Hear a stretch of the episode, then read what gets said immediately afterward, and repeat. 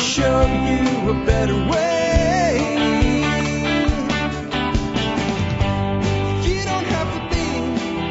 Hi, folks. This is Jack Spirko with another edition of the Survival Podcast. As always, one man's view of the changing world, the changing times, and the things that we can all do to live a better life. If times get tough, or even if they don't. Today is Thursday, February 7th, 2013, and this is episode 1066 of the Survival Podcast. And I have the good fortune to be bringing back on the air with me one of my great friends, Mr. Paul Wheaton. We're going to be talking about chickens, why you should have them, and why, in Mr. Wheaton's opinion, having a chicken coop for them, a conventional one anyway, sucks, and why you shouldn't do that. Uh, we'll even have a little bit of banter between Paul and I, as we always do, uh, debating some of his claims, and uh, maybe not debating his claims, but debating his views. I believe his claims are valid, but maybe some of his views, well, maybe we don't share them, and that's okay because there's more than one way to skin a cat, or in this case, more than one way to raise a chicken and get eggs out the other end of it. But uh, you judge for yourself, and I think you'll enjoy it. And I think Paul brings a lot of really great ideas, and I'm actually, you know, really on board with the overall thing. I don't want you to take the way I'm saying this is the wrong way, but I think some of his contentions, maybe he's worried about the chicken's feelings a little more than I am, and I'm willing to put that chicken to a little bit harder work in certain things. You'll hear more about that in a moment. Before we do that, let's go ahead and take care of our sponsor. Sponsor of the day number one today, Sawtooth Tactical. Veteran owned, veteran operated, and in the Sawtooth wilderness of Idaho, you will find Sawtooth Tactical, the place to get all the things you need for your tactical lifestyle. Check them out today. Sawtooth Tactical at sawtac.com. Remember, they do provide a discount to the Member Support Brigade. Just log into the MSB and go to the benefits section of the MSB and look for the discount code there before you order from Sawtac. Next up today, ready-made resources. There's not much more you can ask for from a company than for their name to be what they do, and then for them to do it, do it consistently, do it every time, and take care of their customers. That's what ready-made resources does. They provide you all the resources you need, ready-made, ready to go. Point, click, buy on their website, shipped to you with lightning fast service and great pricing. Check them out today, ready-made resources. And I do mean all of the resources. Tactical check, practical check. 12 volt stuff for your solar and wind, check. Wind and solar products, check. Long term storage food, check. Stuff to process your own long term storage food, check. Gardening stuff, check. You got the idea. Ready made resources, all the resources you need for your prepping. Ready made, ready to go. They are also running a huge Mountain House sale right now. 25 to 35% off all Mountain House. And they are also offering, offering free shipping on case lots and you can mix and match your case lots. So check them out today again, readymaderesources.com. Uh, next up, want to remind you, check out our, you know, our sister sites, I guess is the way this has started to turn into its own little network. TSP Gear for really cool gear. Uh, t-shirts, hats, the, the, the new, um, French press mugs are awesome. Check those out. Get, get yourself one of the Every Citizen is a Sentinel patch. Hey, if you're coming to Liberty Forum, uh, track me down. Uh, I'm going to bring not a bunch of the Every Citizen is a Sentinel patches, but quite a few, and I will be giving them out to people as they, uh, they show up and remind me that that's what I said I would do. Let's leave it at that. And if you're going to Liberty Forum, when you get your little bag they give you when you come in, make sure you look in there. There'll be a goodie from Jack, and you'll have to show up to find out what it is. Uh, next, uh, make sure you check out TSP Mint for our new silver. Uh, we have some really cool silver stuff, and we are already working on the next design in the silver series for TSP coins. Check out 13skills.com and develop your skill set in 2013. 13 new skills in 2013. We do want to feature you guys. The email to use for the skills feature on 13 skills skillgirl at 13skills.com. 13skills.com, not .com. Skillgirl at 13skills.com. Check out 13 Skills, and if you are working on something over there, Dorothy wants to know about it. That's her email address, so she can feature you on the 13 Skills blog. We'll start running those on Monday next week. Last but not least, consider joining the Member Support Brigade. You do that, you get exclusive content available only to members and you help support this show at a whopping 18.3 cents per episode. But if you are military, law enforcement, Peace Corps, or a first responder like a paramedic or something like that, EMTs, things like that, uh, I have a, a way you can save even more money. Just email me before you join. Put service discount in the subject line. Tell me who you are and what you're doing, or who you are and what you did if your prior service. And that means if you used to do this work but don't do it anymore, you still qualify. I'll send you a discount code. You'll use that when you signed up. You'll save even more money. I do not disclose the discount, but it is a deep discount and applies to reoccurring memberships. Do this before you join, not after you join. You guys in service uh, of any kind like this should be good at procedure. And procedure is if you try to do this after you join, I will tell you most likely you have to wait until renewal to do so. Occasionally I make an exception and do a manual refund, but basically it's a real pain in the butt to do that way because uh, it doesn't change your account. All right, before we get into uh, bringing Paul on, I want to give a real quick update on MSB because something happens time to time uh, that I put out in the, the update I did this week, and I'm going to be doing updates from now on, but I don't want to put this in it all the time. So I want to say it here because I reach more people here than in text on the blog. If you join the member support brigade, you get discounts to about 36 vendors now. I'm looking to add some more in the next couple weeks. I've got some people I'm talking to that are real promising that may be high quality people with new, different stuff that's lacking there right now. Okay? But if you join the member support brigade, it's not like something magical happens to your fingertips and then when you order from a company, they automatically know and apply the discount. Inside the members brigade, and after you join, you get an email. It says, welcome to the members brigade. Go log in here and this is where all the stuff is.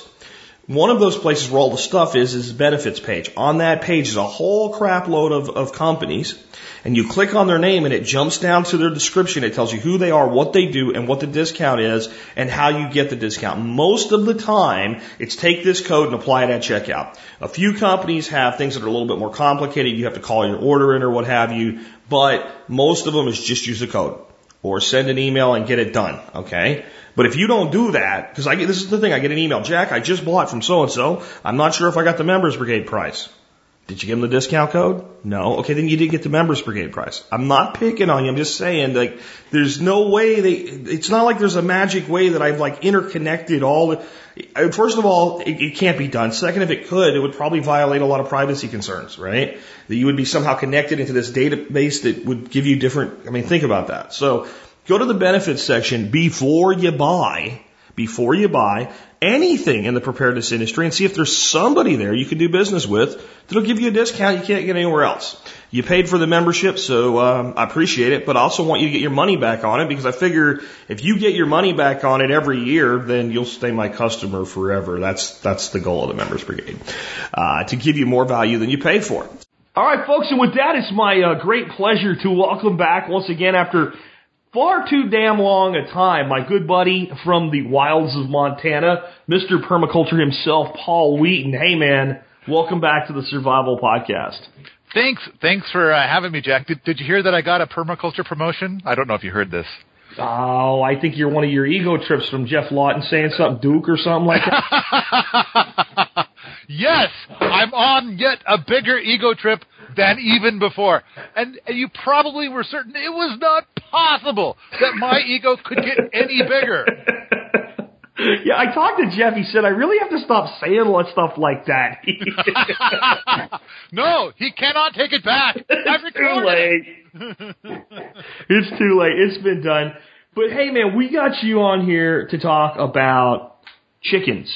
Uh, and if you, why, why do you get Mr. Permaculture, Mr. Duke of Permaculture on to talk about chickens? A chicken's a pretty simple animal. You give it some chicken feed, you clean up its crap, you pick its eggs, you chop its head off, you eat it. You know, chickens are not that complicated. People have been living with chickens for 10,000 years. What, what, what's the difference uh, for you with, with chickens? So basically, your, your entire premise starts out with your notes to me, chicken coops suck.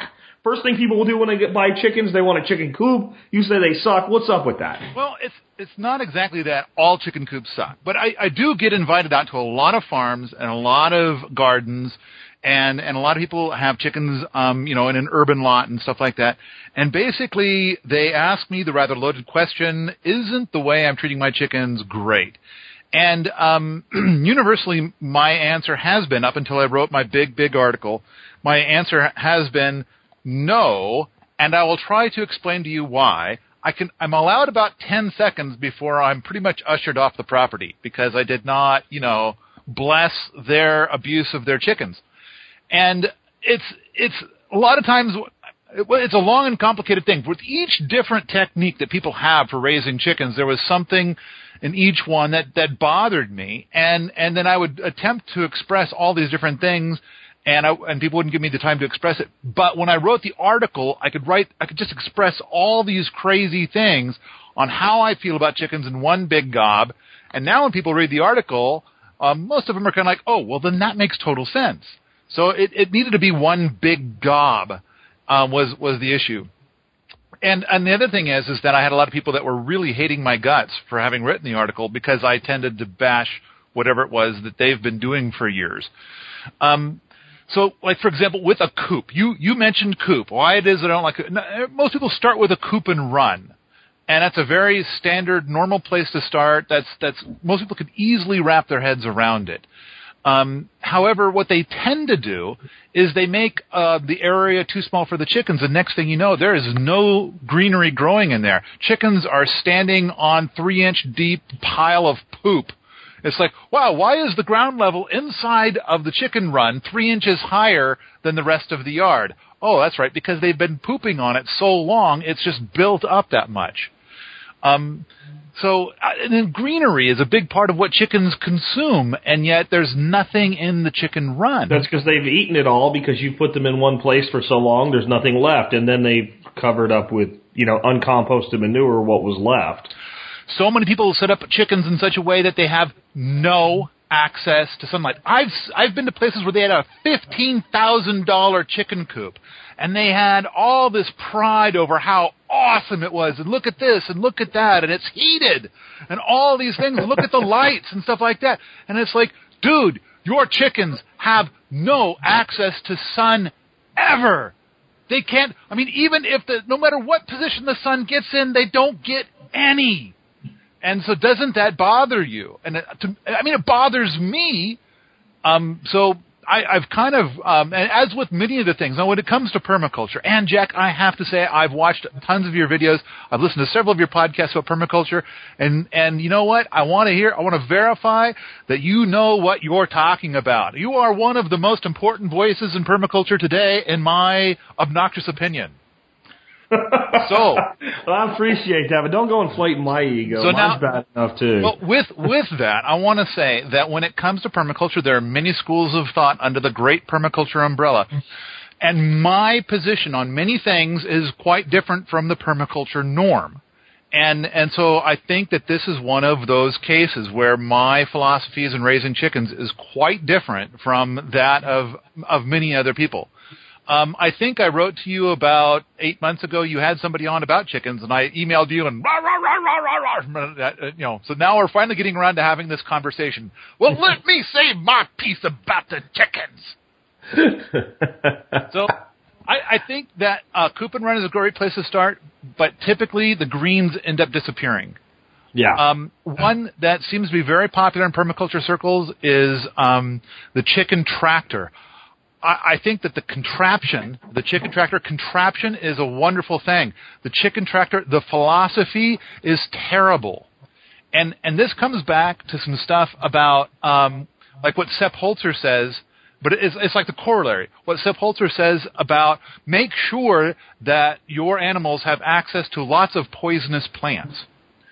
And and so what he's trying to say is is that when you provide your animals with a massive buffet of vegetation to eat, then you know like like a good sixty percent of that is really good food, and then the poisonous plants, whether they're slightly toxic or very toxic, that tends to be the stuff that the animal will eat to self medicate. So it's like oh. See, here's where I disagree with you, and I'm, I'm pretty familiar with your philosophy on, on, on paddock shift, and, and I actually agree it's the best way to do things. But on a chicken tractor, this is my view. It has an awful lot to do with the frequency of movement, the size of the tractor, and the total number of birds. If you're trying to do 200 birds, that's one thing, right? If you're talking about a person that lives in suburbia, doesn't have a room to really break up paddocks, has a fairly large chicken tractor with four chickens in it, and moves it every day, they're basically doing paddock shift. At least in my view. Well, in a way, you can do something resembling shift. So, like if you have a chicken tractor, typically three feet by seven feet is the size of a chicken tractor, the the standard chicken tractor, and then you'll run three to six birds inside of that. Now, if you move that every half an hour, I, I think you're going to be totally acceptable. Um, um, well, not I'm, I'm not going to say totally acceptable, but more acceptable. I, I, I object far less to that. But when you talk about the chicken tractor, the philosophy as opposed to the contraption, the philosophy is is that you park the chicken tractor in one spot and you do not move the chickens until the chickens have consumed all of the greenery in there. The theory being is it's like If you if you leave it in that one spot, the chickens effectively completely and thoroughly weed the entire area and leave behind a layer of poop. And then you move the chicken to, tractor to the next spot. So that would So okay, let me ask you then, what do you think about the way Lawton does that very thing for food forest establishment? And I don't think it's a day-to-day management practice, but it's like, okay, you chickens, for this period of time, you're going to do some freaking work for me. You're going to clear this ground, and then you can go back to being a chicken. Um, so I've talked to Geoff about that several times, and uh, over over the years, and um, uh, and I got to say that uh, I I now have a podcast thanks to you. As it's actually your your fans made me make a podcast.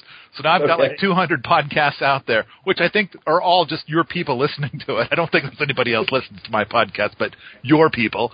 But uh, the, because of that podcast, now I've been interviewing Geoff on a on a fairly regular basis, and and at one point I um offline off podcast I I asked Geoff directly about this, and in some of his later stuff he has been transitioning to something that's closer to what I advocate. But um, before he would leave them in a spot and they would totally wipe it out, which is the chicken tractor philosophy. But now I think that he, um, once they've eliminated about 50 to 60 percent of the um, greenery in an area, he then moves them. So he moves them sooner than he used to, which is which is closer to what I advocate. It's more of a paddock shift philosophy than a chicken tractor philosophy. I guess my point is that, like, I'm I'm on board with what you're preaching, right? Preach on, brother, that type of thing. Okay. Or preach on Duke. But I'm also saying that there's there's a point in time that we take animals, right, and we put them to work to accomplish a task, and that doesn't necessarily have to be the way that animal lives day in and day out. But my view of a chicken is this: it's a freaking chicken. I don't want it to be tortured. I don't want it a Tyson Chicken House of Horrors. But if I can clear 100 square meters uh, for food forest establishment with a chicken, he's going to be okay at the end of the day, and he can go back to having his paddock shift after I put him to work. I'm I'm going to disagree. I mean, I mean here. Okay, let me finish the thing about the the, Sure. the chicken tractor thing, and it's like the idea is that you put the chicken there until all the greenery is gone. Now, when the chickens eat that first 60% of the greenery, it is delicious and awesome for them and totally non-toxic to them. The next 20% is going to be slightly toxic, and they've put it off because it's it's not as palatable to them. The last 20% is actually quite toxic, and the only thing that's left to, available to them to eat is rather toxic greenery and dried chicken food. And the dried chicken food, I'm I'm not a fan of the dried chicken food either. I I don't think that that's a really good thing for the chickens. But it's like, wow, this is all you got to pick from for food. When you get hungry, you can have dried chicken food, which is you know subgrade, not even allowed to be sold for human food. It's it's a it's a very poor quality food, or uh, greenery that contains nutrients and toxins. And and so then it's kind of like eventually they will eat all of that greenery. So they are eating toxins. They are knowingly eating toxins that do not taste good to them. And and that part where they're knowingly eating those toxic plants is the part that really bothers me. To me, that's worse than when they're in your Tyson chicken house of horrors. So your your your objection to tractoring isn't so much the very action itself, but the the the, the bare earth. Um, what what would they call that? What was what would they call that when the uh, Russians were retreating? Scorched earth policy. Right. There you go, the scorched earth policy. The scorched earth policy. I, I'm with you on that. It's that last 40% of greenery Okay. that bothers me. And, and plus, by the time you go to move them, by that time, they're standing around in their own crap. And Okay. I'm not okay with that. And another thing is, is that, is that a chicken is a forest animal. It's actually technically a jungle animal. And I Yep. think, I think that whenever we put an animal into a cage, we are embracing the obligation to give it a better life than what it would have had if it stayed in the wild. And I think that, um, so part of it is, is that we need to put it into an area where there is brush and trees. And, and that this is their nature. Um, and, and to provide for them, to provide, you know, well for them. Because otherwise they would be in a, in a jungle, which, you know, I don't know about you, but mo- jungle in Montana is not very common. Uh, yeah. Now let me let me challenge you again with that very philosophy. So right, pioneers came to America, and, and they went out and they lived in a house literally made out of buffalo shit. right? and, and they busted their ass in that house and they lived in squalor and eventually they built a homestead so that they could hand down to their grandchildren and their great grandchildren a great big farm and a great big homestead. So isn't what Geoff Lawton's doing is saying, you chicken, you're gonna bust your ass and you're, you're gonna get by, but your grandchildren are gonna run around in a forest. Well, uh, boy, that's that's uh, that's putting a lot of uh, brain cells into a chicken.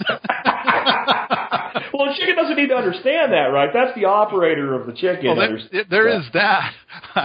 but uh, yes, let me sit down with you, chicken. Let me talk about your grandchildren and how good I'm going to care for them. If only you do a little something. Well, because no, if you look at if you look at the establishment on on uh, on Geoff's farm, that's exactly what you have: ducks and chickens running through a forest that was established with the help of basically their great great grandparents. Absolutely true. Absolutely true. And at the same time, I didn't like the way that he was treating their grandparents. I mean, I can. I can I can be opposed. I can object. Oh, sure you can. Geoff, Sure you Geoff can. Lawton. So so clearly, if it's Geoff Lawton versus me, I must be wrong. He's the No. crown prince. I am No. merely the duke. I think I'm going to be hanged for saying this.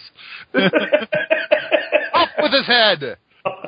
no, no, I'm just I'm just challenging you because I know you enjoy that. Uh, I, I, I, I'm, I'm still uncomfortable with that. I mean, the other thing is, I think that you know, when you're going to go and you're going to establish a system, I think the first thing to do in 2013, when you get to a piece of land, is is that you're going to change the texture of the landscape. You're going to add texture to the landscape, and in which case, um, I would say that you're normally going to be doing that with a trackhoe, a little bit bigger than a chicken. And Okay. and then the thing is, is that yes, you're going to bring chickens in to pulse the system, um, because that helps the system in a lot of ways. But but I don't want to do it in a tiny pen. I want to do it in these larger paddocks where they, they there's brush and trees and forbs and and all kinds of of edibles in there as well as medicinals, all kinds of stuff in there for the chicken to eat and for me to eat. And by pulsing them through the system, I get I get eggs, I get meat from the chicken, and I also get a lusher environment for me by just you know a little bit of strategy. Um, and so at no point in time, I think you get far, far more by using a paddock shift system than if you were to use. Now, the pins that he was using, I mean, he was using them in a chicken tractor style, and I believe he was even calling them a chicken tractor. Yeah, but he was really doing a lot closer to paddock shift. He was using electro fencing, and he had these birds on. I, I think, if I remember right, in his latest video, a hundred square meters. That's a that's a that's a fairly large tract of land. Maybe it was 50 meters square. It was something in that, but it was. um I mean, when I looked at it, it looked about the same size as did uh, Ben Cook up in Vermont at his schools, moving his birds around. And he's you'd like what he's doing. He's doing what you recommend. Those birds are moving every day, and they're you know 40 birds on a, on a fairly large paddock. Right, and I think I think that um, I mean basically I think the rule of thumb for paddock shift systems, and this applies for chickens as well as for cattle and for hogs and for whatever kind of animal you might be raising, um, and, and this kind of a thing, especially the ruminants, and that's going to be that when the animals have consumed 30% of the growies, they move to the next paddock. And I and I think that when you do that, then then your system just just overproduces. It overthrives. It's it's just massive and awesome and beautiful. Okay, I have a great question for you because this is not the first time we've discussed this on our show. We've discussed this exact thing, one of the first episodes you ever did with me. Okay. And a question came in you never answered. Okay. And I have an answer for this question, but I bet you're going to have a better one. you, call, you call it the ice cream, right? The chickens eat the ice cream first, and they get a little bit of the non-ice cream when you hold them to the 30% rule. True. Okay? True. Now, what the question was is okay, so I've got this this seventy percent that's not ice cream. If I bring those chickens through multiple times in a rotation over a couple seasons, how do I not end up with an imbalance of an abundance of the things that aren't ice cream? In other words, the chickens are selectively eating all the good stuff. Doesn't that disadvantage it to the advantage of the non ice cream? Okay, so first of all, let's let's correct one little thing, and and so then you said seventy percent is Yep. not ice cream. Yeah, And so I want- That's not true. I want- I said you have a better answer, but I have an answer too. I, so I, I want to correct that, and so it's it's like it's it's still going to. I mean, basically, when you go in, into the paddock, sixty percent of what is there, sixty percent is generally ice cream. So so basically, the chickens ate half the ice cream, and then left half behind. and then 40% of what was there is like you know not ice cream. And so, and, and, and you're right, they, they kind of did nibble at that a little bit.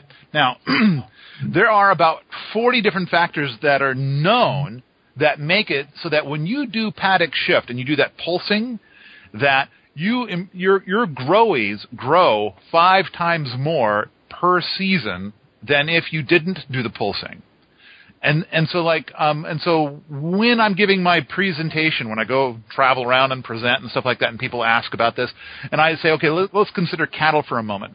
Because cattle's kind of where it started with Allan Savory's work and then later it moves into Salatin's work and and stuff like that.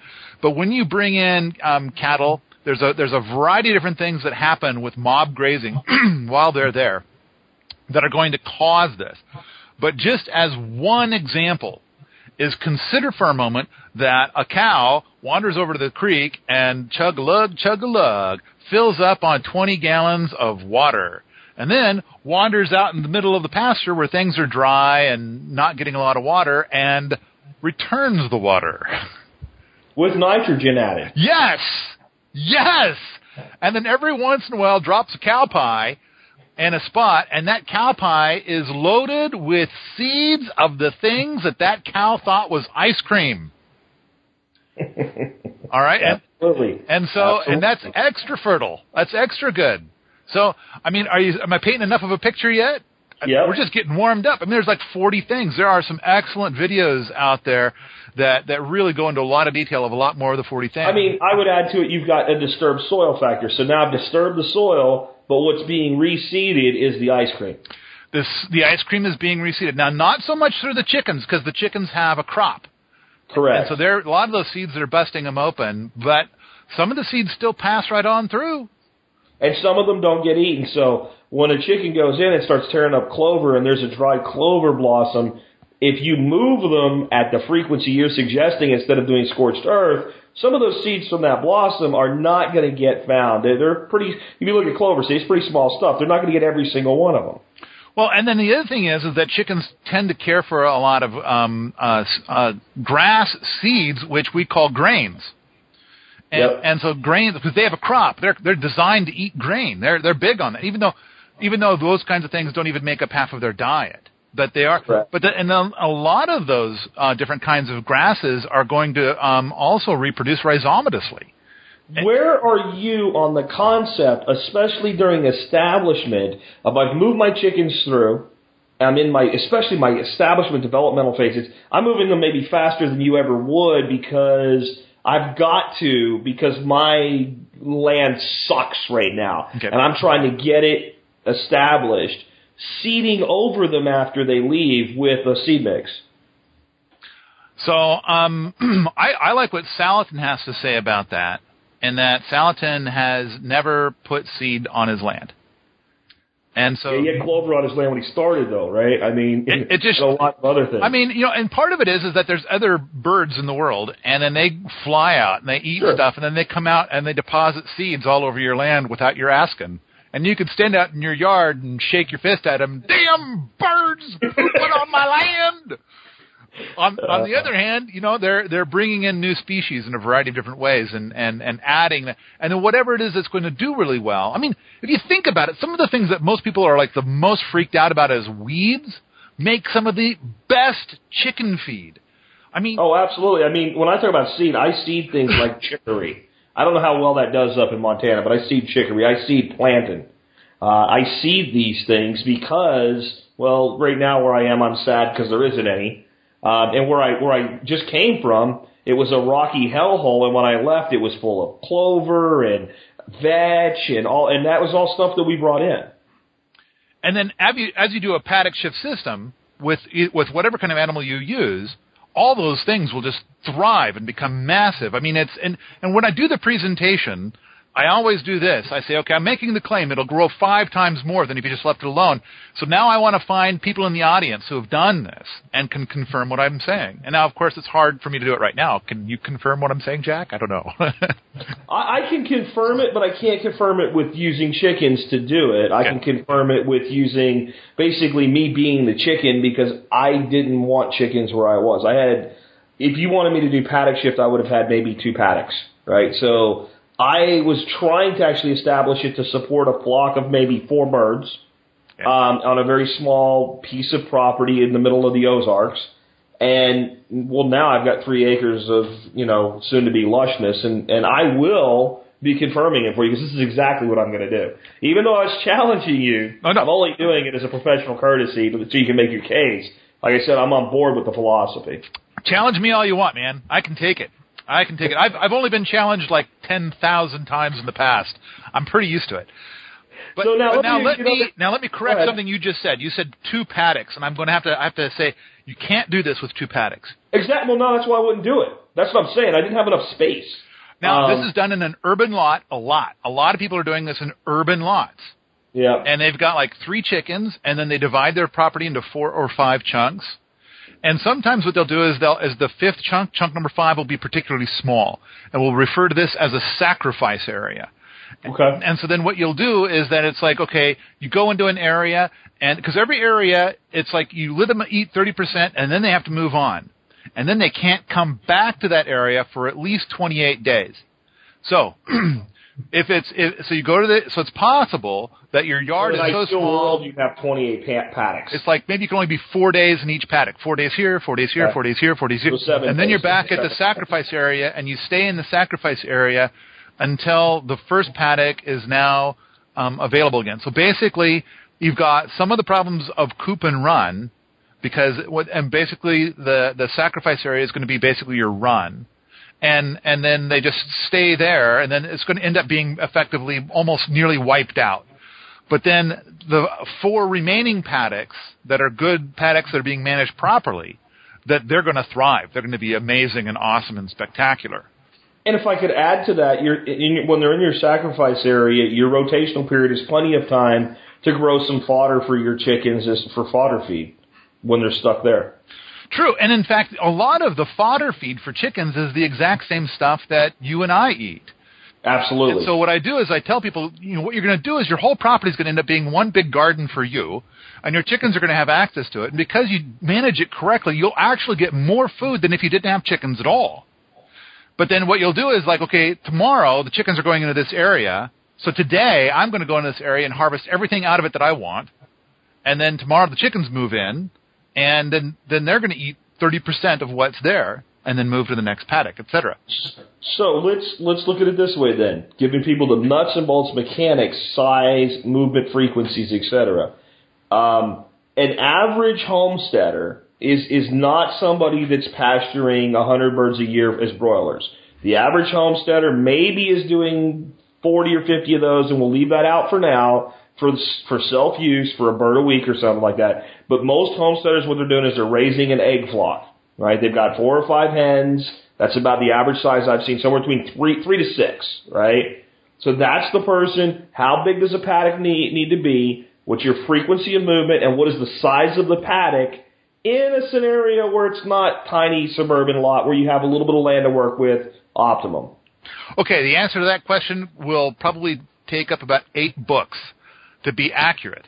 But let me give us the- I'm the elevator some, version. I'm going to try and take some shortcuts here. I mean, um, so I mean, it's going to depend on how much you're growing and what your land is like, how well you're taking care of it, what your soil is like, what kind of birds we're we talking about, um, uh, things of that nature. Uh, but I would I would have to say that on a lot of homesteads, you're going to have something that's going to be um, um, uh, for that size. You you might have a paddock that's going to be maybe um, 100 feet by 50 feet would be a, a paddock, and then they Okay. would be in there for like a week to 10 days if you've only got like four birds or six birds. And I think that would be plenty of space. And these are about 500 square feet roughly, okay? I don't know. I'm I'm making this up. I'm just taking. it's because usually people are going to ask me. It's like they're going to say more like 25 birds, or they're going to say 50 birds, you know, or something like that. But you're right. I'll- I mean, a lot of homesteads. And the other thing is, of course, is that you usually are harvesting a lot of your chickens um, come fall, and then of course you're going to have a whole bunch of chicks born uh, or not hatched, uh, uh, you know, in the spring, early spring. So, um, and then a lot of your um, eating happens during the warmer season, and then your flock is reduced in size over the winter. And so then it's kind of like, okay, well, what are they eating over the winter? And, and that's another thing too, is when I was raising chickens, and and I raised thousands, then I was selling meat for a hair more than what I was paying for feed. And I was selling eggs for a hair more than what I was paying for feed. And that's how I ended up going into this area of where I'm like, well, how do I improve upon that? Can I grow my own feed? So I started growing my own feed. And then it's like, ah, this is a lot of work. I don't, I don't like work.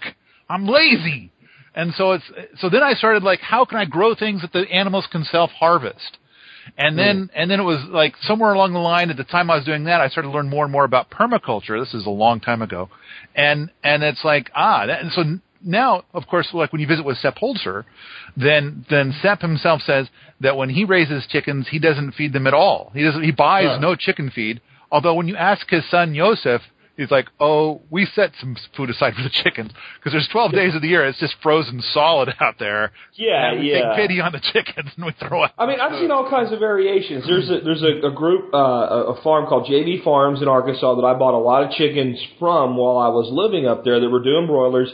They are doing the Paul Wheaton paddock shift method. They just don't know that. They're they're basing it on what they've seen from Salatin, but it's it's it's more you than even Salatin because it's what's worked for them. But they are feeding supplemental feed at about a 30% ratio. And I said, how did you arrive at that? And he said, I want them taking 70% of food from the land. I give them 30% of what they need for their growth rate. And they got to get the other 70% from somewhere. Well, now I, I I did Salatin's techniques for years, and and it's and I mean Salatin is an amazing and brilliant man, and he is fantastic. And I once shook his hand, and it was awesome. And I'm just so glad that Salatin's out there doing stuff. And at the same time, it was with Salatin's techniques where it was like, I am just not coming out financially ahead, and that's not okay. And so Yeah. I, I so I came up with my system, and then and then eventually I wrote my article. And once the article went up, I just got tons of people writing to me talking about how they came to the same conclusions and they invented the same thing. So this guy that you're talking about, y- yeah, he doesn't know about me, and he's doing it. That's totally cool because I think that when you start traveling down this path far enough, the solutions start to become rather obvious. This I, got an is not interesting tidbit. I, I got an interesting tidbit for you, and I think you'll like this. I asked him. I said, "Were you always doing thirty percent?" He said, "I tried thirty percent two and a half years ago, and, and I had very skinny, very unhealthy, very unhappy, slow growing chickens. So I had to do fifty percent my first year because the land that I got blew ass."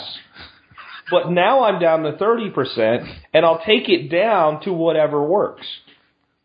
Right. I, in, so much of it is, ba- and I think that the thing to do is that you should offer unlimited chicken feed, and then if you're doing Ah. a good job, they won't eat any of it. I mean, Oh, that's interesting Think- because yeah, I mean, you give a chicken a choice between really yummy clover and chicory and and plantain and alfalfa and and Purina chicken feed, you know what they're going to go after first. Absolutely. And so as part of my article, I talk about the whole thing about um, uh, strawberries. So like when I when I visited one farm, they were telling me, oh, this one time the chickens got out and they ate like damn near all the strawberries, almost wiped out our whole strawberry crop. And my response to that was is like, well, if the chickens are needing to eat strawberries, clearly there's something that they aren't getting in your standard feed that you're giving them. You know, there's there's something because chickens, like most animals that we raise, they're what they eat is based dominantly on instinct, almost entirely, nearly 100%. A little bit of learning, but mostly about instinct. And so it's it's like if if they're not getting enough of some kind of nutrient, they will find it somewhere else. When I mean when you let them out and they go and wipe out the strawberries, clearly you are shorting them somehow in their nutritional needs. So let me give you some objections people will have to your method. Okay. No coop. My chickens are going to freeze to death in winter, especially where you're at in Montana. Um, we, we for the for the paddock shift system for chickens, I strongly recommend a portable coop, something that's small enough that you can drag around. Now, if you're talking about a larger system where you're going to have 50, 100, 500, 1,000 birds in one paddock, well, then you might need something that you can drag around with a four wheeler or a tractor or something like that. So you're not saying no coop. You're saying no I'm saying- conventional, stationary, in place, run out each side chicken coop. Right now, a lot of place people for them to go inside. That's okay. a lot of people that start down this, they they go for what's called a wagon wheel. I mean, they just think it up. Like, oh, I thought of the system. I'll have a central coop, and I'll have the paddock surrounding the central coop, and I'll Yep. just open the fence each way. That's you know, so it's like you're not the first person to think of that. This is Nope. this is referred to as the wagon wheel. And and so then uh, this was actually documented in Allan Savory's book from from what 30 years ago or something like that. And and and basically what happens is is that you start to get um, all the stuff around the chicken coop ends up being just a dirt pile and and it's very unhealthy. I mean, diseases start to build up and stuff like that. When you're using the portable coop, then what you do is you get to a new paddock and you kind of look around and decide which piece of land inside this paddock is the lousiest piece of land, and then you park the coop there. And um, next year, that will be the awesomest piece of land, because the you know as the chickens roost in the coop and hang around the coop and and stuff like that, they poop a lot there. And so then that's going to improve that area, add a whole lot of organic matter to that little spot. Well, and that way you're not overbuilding the organic matter because you had a recent video that somebody pointed out. It was pretty cool. A chicken coop and the lady was using deep litter and using Christmas tree browse, and that kept the stink down. There's still a lot of chicken stuff there, right? But when Well, yeah. you're doing these mobile coops, you would, of course, the bottom would be the earth. Right. It would be open bottom. Right. And then instead of instead of cleaning it, because that's another thing too is I'm so lazy. Plus the other thing is, is like every time I used to go in long long ago when I had coop and run, it's like the idea of cleaning the chicken coop was like one of the most horrendous jobs in the world. Plus there's this whole thing of like the chickens are in there and it stinks and and it's like I I am not comfortable with the idea of my chickens being in this thing and it smells so terrible. Yeah, would you want to breathe that into your lungs every day? And if the, if the answer is no, then why do you want the thing that craps out an egg breathing in it every day? Because clearly whatever goes into them goes into their egg. Yes, absolutely. And plus, it's just like um, I can't help but think that when it smells that bad, and I'm forcing the chickens to say you you don't have any other place to sleep but in there with the Yeah. poop, then I Yeah. kind of feel like I'm a horrible person. And You know, uh, let me give you what what Ben Cook does with his not his egg birds, his meat birds. Buys them in the spring, raise them till the end of summer, kill them. Th- those kind of birds, yeah, right? right. They don't even get a coop. I was shocked. He moves chickens and sheep in a in a paddock shift using electro fence together. So the chickens are climbing up on the sheep and eating the bugs off the sheep to keep down the, the flies and all. Uh huh. And he moves them every just about every day. He's moving them. And at night, and it gets pretty cold even in the summer in Vermont. I mean, you'll see nights in the 40s in August. You go out and look at them, and the sheep are like in a circle, all kind of laying together. And in between the sheep, there's all these kosher king uh, cockerels just huddled up together, and they just sleep there.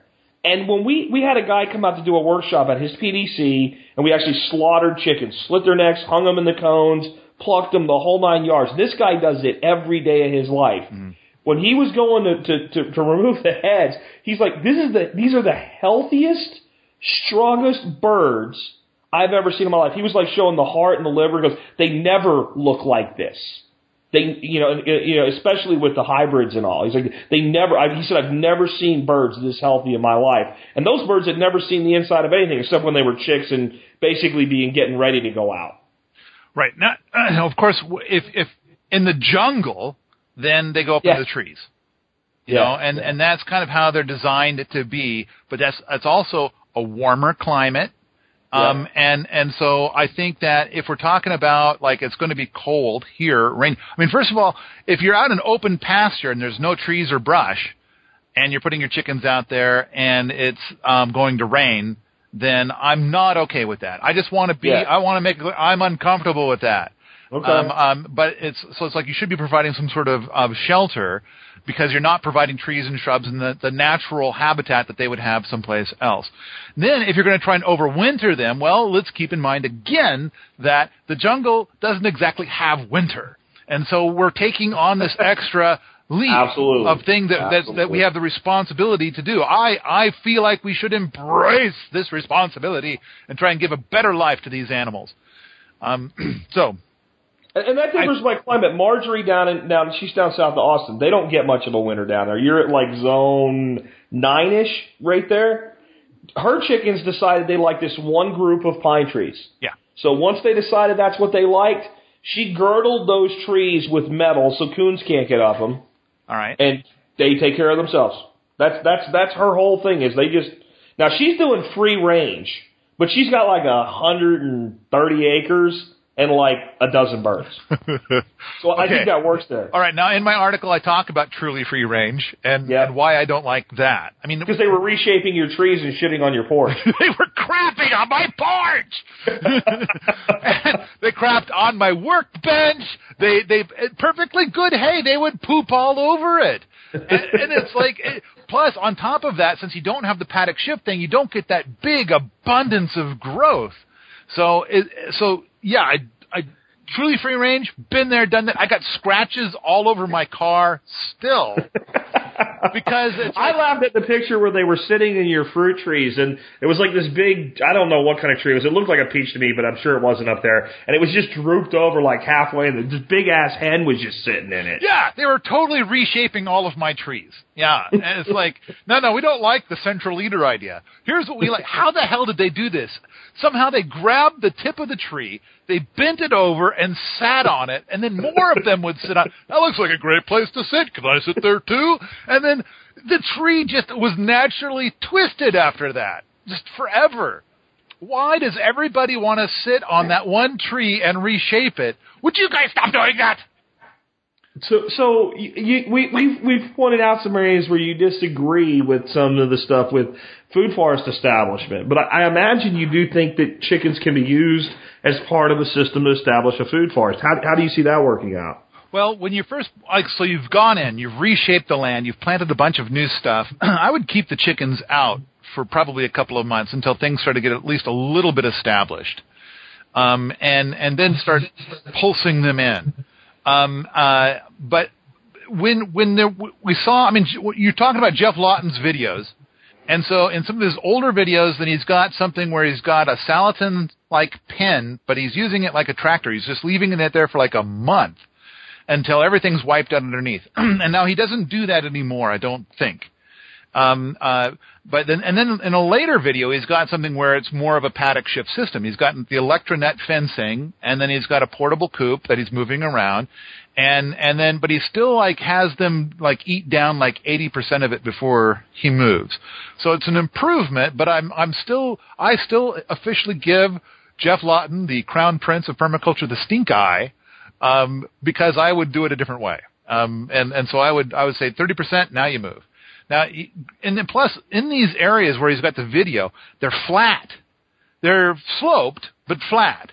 And, and it's kind of like, oh, I would want to add so much more texture here. And granted, he did have them kind of wipe out what was already there, and then he came in later and he planted a bunch of stuff and turned it into a food forest. Um, and I would just say, no, I would want to add the texture first and then start planting in the food forest stuff. Kind of like what he did when he did a swale and one in his food forest video, he does a huge Yes. swale.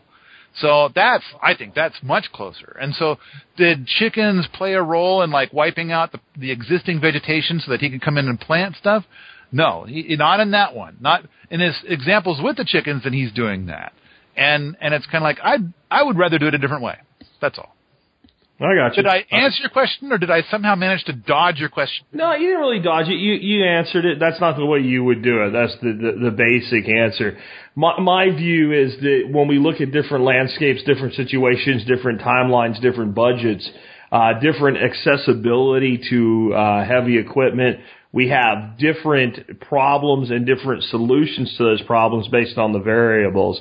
And I think what he was demonstrating with the the chicken mobbing was that if someone with uh, with very low budget, no access to heavy equipment, uh, could replicate at least some level of the success that he would accomplish with a 30 ton excavator, and uh, in a different way, in a different manner, and maybe even in a different climate. There are climates where you don't really need to worry that much about the effect of swale irrigation because you know. Uh, you look at some parts of the northeastern United States. If you don't put a rain fly on your tent in the summer, um, you will wake up soaking wet just from the dewdrop. And, and there's different climates and different environments where these things play out. And I know you want to save all the chickens and give them all a perfect life. And some people are on board with that and some people aren't. I'm in the middle. I want the chicken to have the best life he can. But in the end, it is a chicken. Get in my belly. exactly right. Now, I got a, I got a totally off the wall question that I bet you n- could have never foreseen, even though it applies directly to what we've been talking about. How would you feel about doing this process slightly modified with something like ducks? Hmm. Because they behave differently. They don't scratch the way chickens do. They're they're much softer on the land. But see, my view of a duck is I've known lots of chickens in my life, and I've known ducks in my life, and I've actually been better friends with ducks than chickens. I just feel like they have a better personality. So I'm trying to think of like because of course, for me now I've never raised ducks. I gotta so I gotta confess Okay. my con- my duck confession. Uh, and and as I've never raised ducks, well I've never raised um, domesticated ducks. I've raised a lot of ducks that have come by to my pond, and uh, hi ducks, how the hell are you? But uh, Yeah. they they didn't get into my belly. um, uh, so it's like uh, uh, I, I I think about the ponds. I think about Yeah. like uh, okay, so now if you're gonna do paddock shift with ducks, then how do you do that? I mean, do you do you take how do you can can you take a pond and divide it into multiple chunks? I'm not seeing how, and so then I'm thinking like, okay, now you've got like multiple ponds, and or tanks. Right, and and you know, when it comes to tanks, I'm not a I. So you're asking me what I would do, how I would feel, and I'm going to tell you, I'm not a big fan of the tanks. And and I get a lot of people who write to me like, oh, come and visit this farm and come and visit this place because they're doing aquaponics. Mm-hmm. And I don't know. I've I've only been asked like about a hundred and fifty times to come see somebody's aquaponics stuff, and it's like I'm not a fan of aquaponics. I'm a fan of aquaculture. And So, so let me now let me bounce this idea off you because I know you don't like aquaponics. It's a lot of freaking work, and we don't like. You and I are in agreement that I want the nature to do more of the work than I do, or I'm doing it wrong. I- Right? I, want to work with nature instead of not against, against, nature. it, Yeah. right? And and I and I, not only do I want to work w- with nature, I want to work with nature in a way where I'm the lazy ass and she's the hardworking person, right? So, in my instance, I got three acres.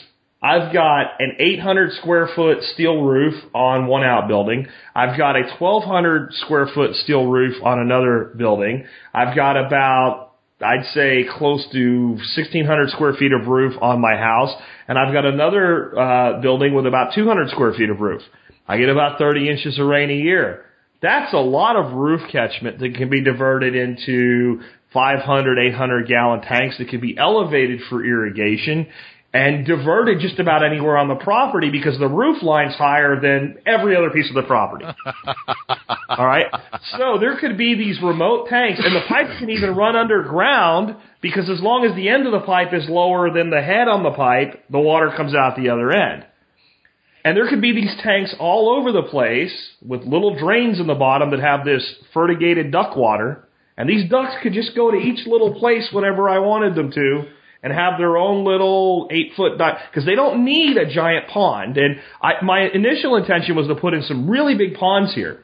And then I got a re-lesson. A re-lesson means learning again of geology in the state of Texas. The state of Texas used to be under this thing called an ocean about 500 million years ago. and in parts of Texas, you can dig a hole anywhere and wait, and it'll turn into a pond and fill up all by itself. You, you can't do it wrong. It's red clay or it's black clay. You dig a hole, as long as there's catchment, it becomes a pond. In other parts, you have that nice clay layer, and about a foot down, you have this white, concrete looking rock made up of shells and nautiluses and things like that. Guess what's under my house? Uh, ocean debris. Correct. So I've got this ocean reef ridge line underneath my. It's what it is. I mean, it's Yeah. uh, it's like I had no belief that it would be this far north. I used to do underground construction, uh, 80 miles south of here, and it was all over the place. And as soon as I saw it, I'm like, oh, damn it. So I have a limitation. I can maybe do a little bit of impounding. I can maybe squeeze in a tenth acre pond on the lowest part of the land with the right impoundment. But I could have these little tanks running off of roof water all over the freaking place. And then using the landscape profile, I could push that water anywhere I want. And moving through that system could be these happy little quacking ducks. Okay, I've got two important responses, and for the first Okay. response, I have to gloat to your pod people for a moment and say, Okay. when you read the Edo book, the uh the then then whereas everybody else learned about the Edo book by listening to your podcast, I Yeah. got a personal email from Jack saying, Yeah. "Paul, you got to look at this book right away." And it was like out of print, and I'm like, find a copy, right? Like I you did. gotta read this. so I, in fact, yesterday I just finished doing like a 10 podcast review of the book. And I haven't put any of it up yet, and we're gonna put it together, and I'll be putting it up uh, probably for sale for like three dollars or something to hear all ten podcasts. But we went into a huge detail of every little like like we we would read 15 pages and then review. But anyway, uh, so that's that. But the thing is, is that is that when you're telling me this, like I'm going to put up the pipes off of the roof and I'm going to catch it, I'm going to container and I'm going to do this and I'm going to do that, and it's like, okay, what would the guys in the Edo period do? Probably not that. And and so um, they would probably have something simpler. And and uh, so okay, so, so that's one. I'm gonna just take that and and set that Edo thing aside for a moment. The next thing is is that every time somebody brings up water catchment to me and it's like I'm going to have the barrels and I'm going to have a big tank and I'm going to I'm going to have the gutters coming over here and I'm going to clean the water before it goes into the and then I'm going to be you know whenever anybody says any of that to me my first thought is is it's like that's a wonderful thing to do after you get all your hugelkultur stuff done. So you don't, because the moment you said, because you said this word a moment ago, you said the irrigation, and I kind of think to myself, irrigation to me it sounds like work, and and so whereas if you got the hugelkultur set up and you got your texture to your landscape and all of that kind of things, it's like now I can be lazy. It doesn't need to be watered. Yeah, but see, all of that can be automated, and ducks like water. Well, yeah, okay. So you got to, but see, that's the. I, so now I'm back to the pond. So you were talking about like what your subsoil is like, and so you're thinking your subsoil is not going to hold water. No, I'm thinking my subsoil, if I had dynamite, I could blow out a hole in the ground and it would hold water perfectly. I mean, literally, my neighbor behind me said when they put his pool in back in 1970, uh, the pool people were like, we got this equipment, we'll take care of it, no problem, it'll be fine. So they were out there for like a week and then they finally gave up and they brought in dynamite and they blasted a serious, serious to God. They brought in dynamite. They blasted out the hole for this guy's in-ground pool, and he said, honestly, they could have done the gunite in the first foot. and, and it would have held the. It, it looked like a carved rock pool. So then, So that's my subsoil. Is it, it's not rocky, right? Because if it's rocky, we can we can do the the Holzer thing. We can excavate the shit out of it. We can shake the bucket. We can separate the material. We can pull out the rock and we can seal it up. We the, the problem here past about a foot, foot and a half, and I, I need to get a probe and get some depth readings throughout the whole property because I might find a pocket where I can get away with it. But the prevailing wisdom is that a foot or less in most areas, that's what I'm going to hit. So so the the the thing that is your primary concern is is that you're basically sitting on one large rock. And, Correct. But now I would imagine that because like I'm teaching a workshop down in California here soon, and I, I've already gotten the prelim reports back that it's going to be like one enormous rock. They want a pond. We're going to have one enormous rock, but it's cracked bedrock. So Yeah. it's kind of like It's going to seep through there. even if you did the dynamite thing, it's like it's not going to hold the water. No. And and so now we're getting a little worried about what we're going to encounter when we're there. But but it sounds like you've got the same problem. But is it is is it hold water or does it let water go through? So It'll hold water. Here's the problem. So It's digging the hole. Only, if you could only get a foot down, you're going to have to you could car- only get a foot of depth. It's like now you gotta- can use your elevation. You can do your extrication, build it back, and if you have a little bit of a seepage problem, you can bring in a couple tons of bentonite, which in some places is really expensive, but in Texas, it's like you know, getting bentonite's like getting oxygen. It's it's it's it's so prevalent, so available, and and frankly, there's so much um, drilling and boring, both horizontal and vertical, going down around here that there's a there's an a excessive abundant supply of affordable bentonite. So Okay. it's not an excessive expense, but a simpler solution, giving I might be able to pull off one pond for the ducks, is these remote tanks, and then if those remote tanks are strategically located, so each one's within a paddock, and each one of those tanks is not really an irrigation source. It's the ducks. If, when ducks swim in water, you know what they do. they crap. They prefer to crap it. I don't know why, but if they could be, and they're not always in the water. You see ducks spend a lot of time on shore. They could be on shore for four hours, no crap, in the water. So now I've got all this great fertility. Well, geese are like the opposite, but yeah, duck. Yeah, okay. So, but now if I've got, and I, I will, I can put swales in, not the size I would have originally done, a little bit scaled down, but I can put swales in. I can push water anywhere I want to. I can drop that fertility into the landscape. Does, is your land sloped at all? It is sloped. It's a weird way that it's sloped because, like, it, it's not a it could, it, like the house is higher than everything else by design probably so it slopes kind of in this wonky way where like the northwest corner is the highest corner and then the next highest spot on the land is like the northeast corner and then the next highest one is like the the the, the southeast corner and then like the lowest point is like the southwest corner where the northwest corner is the, the, the highest point. So it's got this weird shape to it, but I can utilize that to move stuff. But we're talking Yeah. about very, very moderate slope.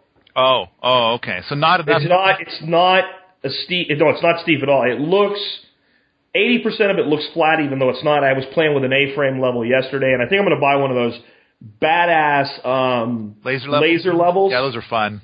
to, to play with. Just I think well, I got a lot of people asking me to like do some consulting work for them and all. I think it's I I found a really good one for about six hundred bucks, and I think it'll pay for itself in, in that realm. Um, but it, this is an interesting landscape, and we're supposed to be bringing Geoff out here um, probably a fall, and it might be a really interesting challenge for him. Because his thought was, I'll just put in a swale here, I'll put a swale here, pond, pond, pond, and well, that's not going to happen. And. I want to see him make good on his thing. He, you know what he says? The more constraints on a design, the more elegant the eventual design. So I've got a big ass constraint in the form of ocean bed. Yeah, that's that is uh challenging. But okay, so I I kind of wonder about bringing in fill.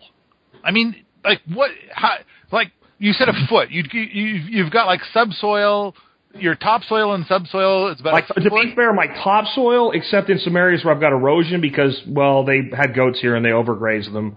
Um, except for where that is, is beautiful. It's beautiful soil with a subsoil of a, a black loamy clay. Okay, how deep? Uh, some places four inches, some places a foot, foot and a half. Okay, all right. So um I and, and then once you get below that, then it's like this solid rock. It looks just like concrete. The only way you'll know it's not concrete is when you get up close and see all the little living ocean creatures in it. Okay. All right. All right.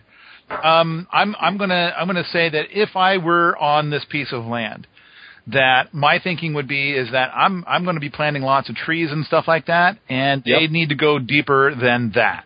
And so um, it's like, okay, how do I um, uh, take this uh, uh, subsoil that I have and puff it out to be much thicker? but part of me is going to be thinking like, I need it to be even deeper than that. I mean, I want I want my trees to be able to go um, of you know a a good uh, uh, 10, 15 feet deep. How can I do that if I've only got a foot or 18 inches? Yeah, and see what's interesting is there must be fractures and cracks and places for this stuff to go because the whole place is covered in live oaks, pin oaks. I mean, there's a it is a very forested, uh, you know, uh, central Texas style forest, but forested area. I would sacrifice one to go and see how deep it went and what did it find and what did it Oh, do. the good news is I got oak mold on some of them, so there's plenty of them that could be yanked out because they're coming down with the chainsaw anyway. So I would, yeah, I would, I would want to take one down, and I would want to pull out the stump, and I would want to follow the roots, and I'd want to see, did that tree get down into a crack and like open that up? Because if it did, then I want to, I want to repeat that a whole lot. So that way, because I, I really don't like to bring um, anything onto the land. And and so this would be a way of being able to solve the problem without bringing material onto the land. Yeah. But that's just me. That's just me. So the original question was, what about shifting ducks? You could. I mean, my first thought is is like, okay, I would want you got to have at least four paddocks. So that means you have to have at least four ponds, and they could be smaller ponds depending on how many ducks you're thinking of having. But you're right. They're going to okay a dozen. So so you would probably want something. I would guess at least 20 feet across. And and so four ponds that are pretty small, so that way you could ha- so the ducks could have access to those, and those will be your four paddocks. Yeah, that that would work. I think the one thing about ducks is they are so much easier on land than than chickens are. They don't they don't scratch, and a lot of the things chickens eat they don't eat. They're they're big on slugs, snails, bugs, insects. Um, they're not like geese that'll really graze the grass heavily either. And again, I just like ducks. I just think they're uh, they got great personality, and uh, duck eggs are really good eating. And um, when it comes to eating a roasted chicken or a roasted muscovy duck, I'll take the duck any day. I I'm more more power to you. I I, I I've had a lot of duck lately. I've been eating a lot of duck, and and it is rather delicious. Really? Where are you getting your duck from? You got a local supplier or? Um, I, we so I, here I am in Missoula, Montana. We we have a, a grocery store that's been having duck there lately, and and then plus on top of that, just like you, I mean I don't have as many fans as you have, but I do have some fans, and once in a while they provide me with with awesome food. I, I Like duck. like duck. I mean, uh, I'm sure I since I get stuff in the mail, and then when I travel, I get stuff, and then I have people who are like finding me and like giving me things. Surely you're having the same thing happen to you. Yeah, I have a lot of people giving me my favorite thing, which is homebrew. That's that's the number one thing that seems to show up here is homebrewed beer. Um, I, I know that your your favorite thing in the world is pie. oh, you know that. Yeah, I do. It's the way you say it. Your eyes kind of glass over, and you, you kind of go into this transcendental state. And it's just like pie. well, now when you and I were in um, Montana together, it was like uh, the second day that you were there, I got really sick. And and then it was uh um I was kind of out of it for the rest of the time that you were there. Yeah, So- you didn't look good. Yeah, and and it wasn't because of eating pie; it was something else. Um, because emo got the same thing, whatever it was. Um, and uh, so, but I, I also know that you tend to do this paleo thing. Um, and if it weren't for the paleo thing, I was going to send you a huckleberry pie, which may be the best kind of pie in the world. You can send me one. I the thing is, the whole pie. That's that's. You're better off sending me huckleberries with which to make my own mini pies or something. As a paleo guy, I, I just did a video today on a new product that does vacuum sealing of uh, dry goods. I, I pointed out I don't not eat wheat. I don't not eat bread. I don't not eat potatoes. I just eat them in very small ratios compared to the typical diet. I may get 10% of my caloric intake from a potato or a, uh, a bean or anything that's in the starch family. And it's worked well for me. I've, I've shed close to 90 pounds. And I think the more impressive thing is, uh, kind of plateaued at where I'm at, but I've kept it that way for over a year. And there's a lot of people hear about lose 80 pounds, but then they, they gain a, you know, like 95. Uh, and I, I'm pretty happy with it. But uh, I'll take pie on occasion, definitely. And if I get up your way again, and I need to, uh, because I want to see, and I want you to tell people here at the end of the show what's kind of happened with that whole project that we were part of. Uh, Sepp put in all those, uh, like I think it was about a five acre area. You put those uh, hugel beds in. Yeah. And you have an update on that, don't you? Right. So then uh, you were there at the very beginning of May of 2012, and um, I, I popped back and checked on it a couple of times, and then I took a video in mid-September, like September 14th, and uh, and I've put it up on YouTube. And basically, when when you were there, and and I listened to your podcast about that, and I've got you know, and I think you had a lot of really important things to say about how you were treated there and stuff. But setting that aside for a moment and focusing on what happened, and that is that so everybody planted all kinds of things into these beds, and a lot of people were complaining like you're planting it too early. You know, it's we still are going to have several frosts, and and so a lot of this stuff isn't going to work out. But Sepp is saying have faith in nature, and so we planted it all and then walked away. And then nobody irrigated it. Nobody did anything with it. It produced so much food that the people that lived there couldn't keep up with it.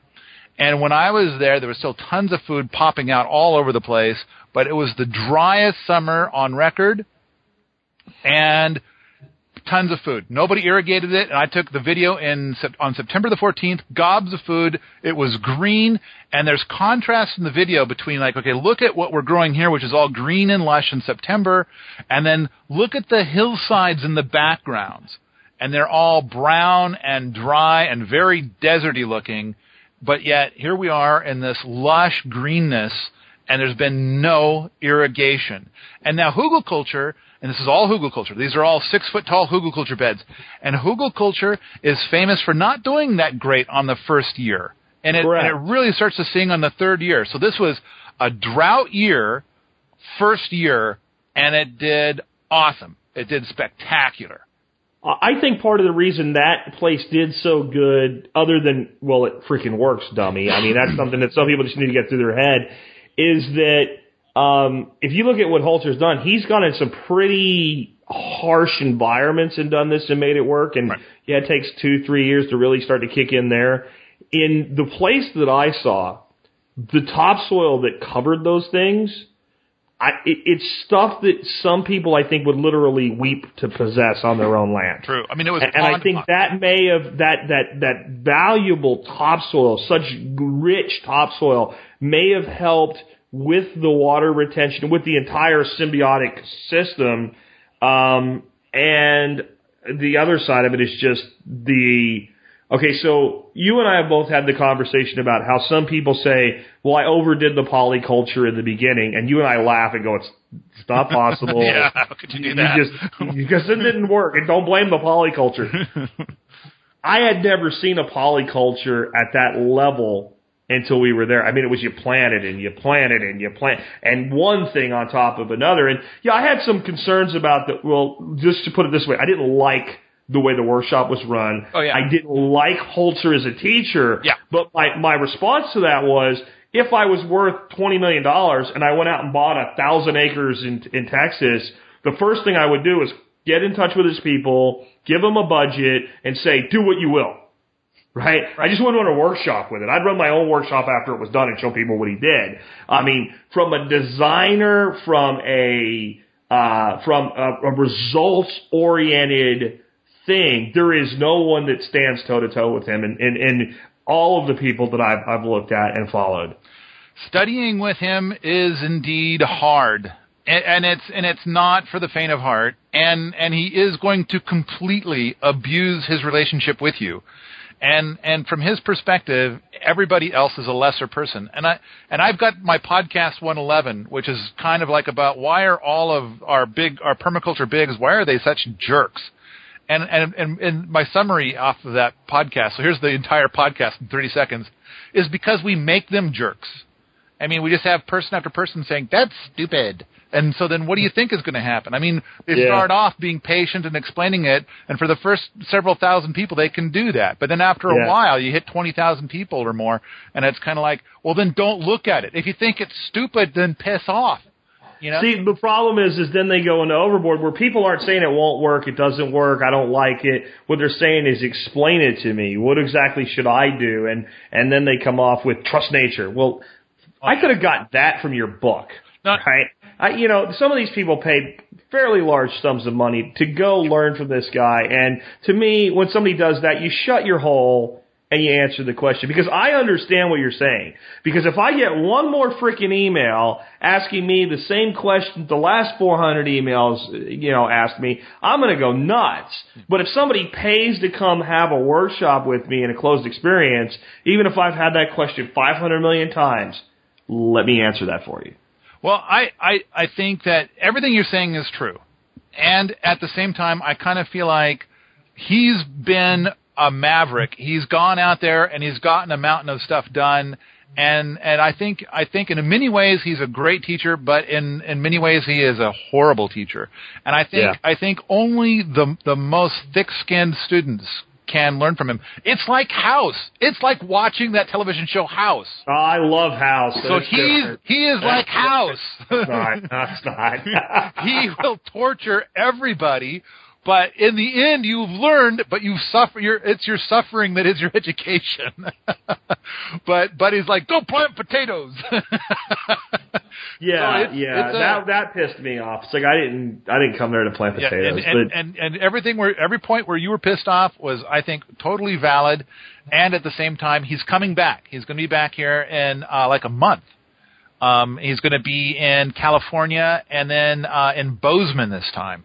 And so I'm you have fun with them, Paul. yeah, I'm going to go. I'm going to be I'm to be right thing. here. I'm going to be right here. Yeah. We actually may be doing our first workshop uh, around the end of March. I have this garden bed system that this people before me put in. It's like eight five foot by twenty five foot raised flat beds with PVC sprinkler irrigation. Um, that's I used one of them. I'll probably use two of them because they're there to do some early because we can plant right now for winter crops here. Um, but basically, the whole system's going to shift north on the property and be done into. I see. I'm, you're going to hate this. I'm already hating it. I- go ahead. I don't call what we're doing in America 90% of the time hugelkultur anymore. Oh right, I heard you do a podcast Okay. you said woody beds or something like that. Yeah, and that was just like the most because when I tell somebody it's a woody bed, they go, "Oh, wood's in there." They get it, right? Yeah, yeah. I don't have to explain it's from Austria and all that stuff. But the reason I don't isn't actually because I'm like saying like it's not the right word. It's because after I saw Sepp do his thing, I went, well, "This crap's not hugelkultur. A hugelkultur is a high bed. It's freaking five, six feet tall. It's got this big core. It's on a 70 degree angle." And we have all over America people experimenting with the basic concept, you know, dropping four feet of rotted timber underneath a flat bed, which I did in Arkansas. Which, did I eliminate irrigation 100%? No, but I eliminated irrigation for 10 out of 12 months. And the only reason I irrigated in those two months was because my cucumbers were bitter. Okay. So it works on these different profiles, lower beds, a meter high instead of two meters high. But it, to me, when you say that's a hugelkultur, it's like calling a chicken a duck. They're both birds, Okay. but they're not the same bird. So- if that makes sense. First of all, Sepp never uses the word hugelkultur. Uh, he uses hugelbeet, and that's and basically he's just talking about a raised bed. That's all Yeah, he's yeah. saying is raised bed. But he puts wood High in his raised bed. Yeah, high bed. it's bed. high bed to be accurate, isn't it? I, I I believe so. I think it's actually Yeah. I think it's raised bed, but it's like you know you start getting into like this whole other language, and we can go into you know all that. But but the key is is that there were other German people, and they did this, but they always put wood in it. And then somebody in America saw it, heard it referred to as Hugelkultur, and so now what we have is Hugelkultur means soil on wood. And so now Sepp is trying to get used to the fact that these stupid Americans are doing this, but but basically we've ended up in this place where um, hugelkultur means two different things. In Germany, it means raised bed or or something like that, but here in America, it now means soil on wood. So, Correct. And and so it's like you're right, woody beds. Um, you you could do that. However, you know, I, I do think that we're doing pretty good with the phrase hugel, with the word hugelkultur, Um, and and you know, in the United States, we we refer to hugelkultur. We know that we're talking about when we know when we use the the word, we know that we're talking about. you try wood. saying hugelkultur to an East Texas redneck and see how far you get. Oh, and, got here in Missoula that has done hugelkultur for 20 years. Only he hates the word hugelkultur. Yeah, yeah. He hates all German words. See, I have a completely evolved theory after these uh, several years of working with this now as to why it works. I don't think it's just the spongy core. I believe that when you put wood in the ground and get it wet, and I believe this because it's true, uh, fungi will will inhabit the wood and begin the the mother nature process of the fungal breakdown, which you wanted to turn into a song. And when that happens, we'll get these mycorrhizal fungi in abundance throughout the entire system. And that many of those the, those um, mycorrhizal fungi will then actually attach to root systems and actually become like a transient adopted root system, and that it's it's it's this entire symbiotic relationship. And so when somebody asks me, well, if this high bed with a 70 degree angle works, how come your standard looking raised bed that no one would know is a hugelkultur unless you told them with four feet of rotted wood underneath it works too? It's because of this, this, in, the entirety of the system, not just a spongy core, because in the end, if you look at the size of that core, it can only hold as much moisture as that core is capable of. In other words, it could be 100% of that space, and you would still run out if that's all there was. And it can't be 100% because there's, as the wood breaks down, there's some solid material left sponging, right? So it's this, this totality of the system and changing the biochemistry of the soil as a whole. And then, you know, the, the 70 degree angles, the curves and all create all these microclimates within it. And some plants do good on this side and some plants do good on that side. But I think the fungi have a huge role in these systems. So now you're talking about soil tilth or soil structure. And you're Yeah. right. Everything you said is correct. And it's like we're going to have uh, soil structure to the tune of six feet deep, as opposed to having soil structure be an inch deep. And by the way, we're going to till it every year and destroy it every year. Oh, absolutely. So, Absolutely. so yeah, when soil starts to get age on it, it gets better and better and better with age. And it's like not just the fungi, but the bacteria, all the microorganisms in the soil, life in the soil. It's life in the soil is where. Did you know that my my big website's called richsoil.com? absolutely, absolutely. Hey, you know, it's a good note. We're, we're getting toward the end of an episode here. Um, let's let's tell folks about all of your sites where they can learn more, read your article, all of that stuff. So the Big Chicken article is at richsoil.com, and uh, in it we try to cover some stuff about what you can plant to eliminate chicken feed costs, and it goes into the paddock shift systems and stuff like that. We also have the Respectful Chicken Harvest video, which I think is good. I don't know if, if you've seen that one. Um, I, uh, another thing is is that I've got a note here about how I've got a video about um, uh, uh, feeding your chickens maggots and and how uh, you can set up a um, a, a mag uh, a chicken feeding station for feeding them maggots. Um, and uh, but I've I've learned by putting that up there that actually black soldier fly larvae are superior. Um, but I haven't posted a video about that yet. And of course, you know, I've got tons of podcasts about raising chickens and, and things of that nature. Um, I should mention that I'm going to be the keynote speaker down at the Southern California Permaculture Convergence um, uh, March 9th and 10th. Um, and uh, and then I'm going to be teaching a workshop, an Earthworks workshop. I was just mentioning that earlier, uh, just before that convergence, um, and it'll be in like the San Diego area. Um, and I think I'm doing some kind of presentations or something in LA while I'm down there too. Um, they were just starting to talk about that recently. Um, but, but, but, Sepp's coming to town. Um, of course, I've got like 230 podcasts thanks to you, Jack, and you're actually in like two or three of my podcasts. You're my my guy that I'm interviewing. Yeah, yeah, I'm there. Yeah. We do this both directions at times. Yeah, You're actually for people that want to get like a big gob of your podcasts all at once without going through and downloading them. You're actually selling them off in block now, right? Yeah, I, I'll, I put 40 together in a chunk, and I sell them for like four dollars and fifty cents out at Scubbly. Um, and uh, and in fact, here's a weird thing. I put one up. I had so many people asking me about politics, and I, and you talk about politics a lot in your show, but I'm very apolitical, and so I I made a, a podcast where I talk about politics, and I put it up for 25 bucks with the message that don't download it. Who wants to listen to a guy that doesn't even spend time talking about politics, listening to him talking about politics?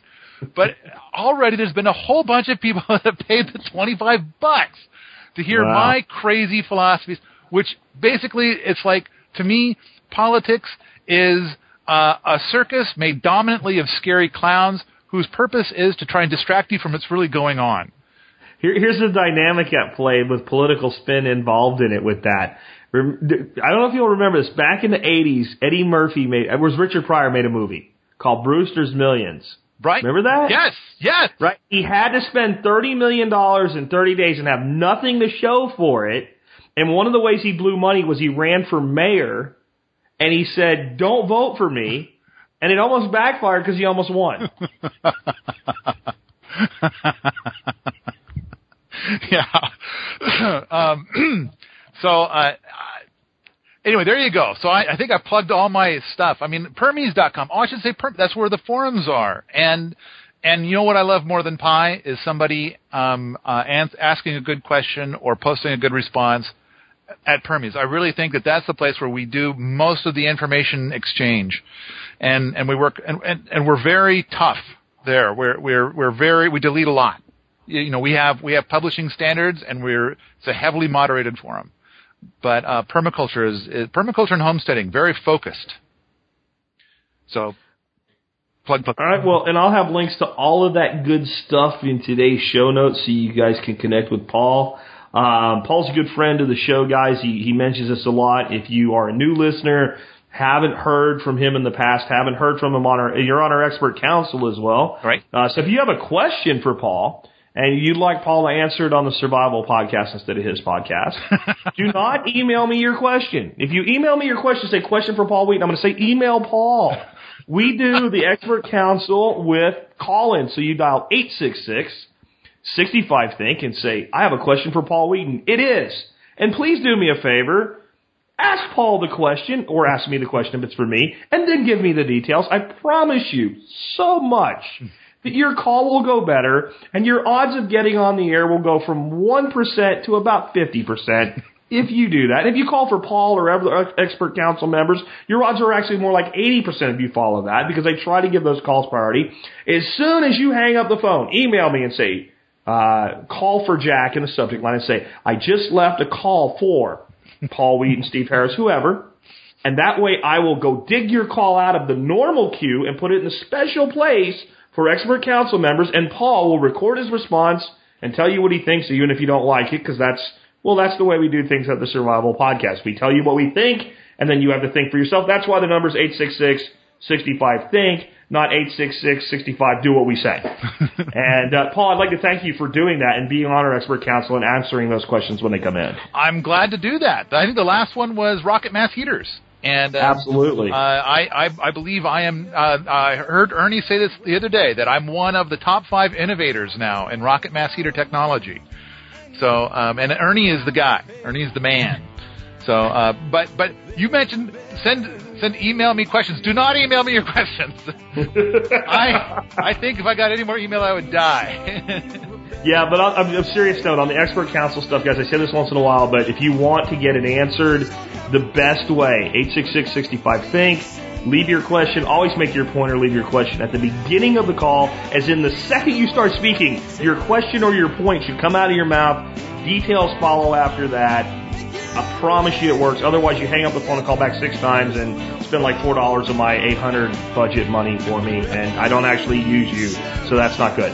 Um, but Paul, thanks again for being on the air with us today. Thanks for having me, Jack. All right, folks. With that, this has been Jack Spirko today, along with Paul Wheaton, helping you figure out how to live that live that better life if times get tough, or even if they. These days, you know it's on our TVs. Sometimes we forget we are what we eat. I don't know the answer. It's like there's nothing I can do. It's the price we pay, I guess, when we follow all the rules. There's a better way to do this. Let me show you a better way.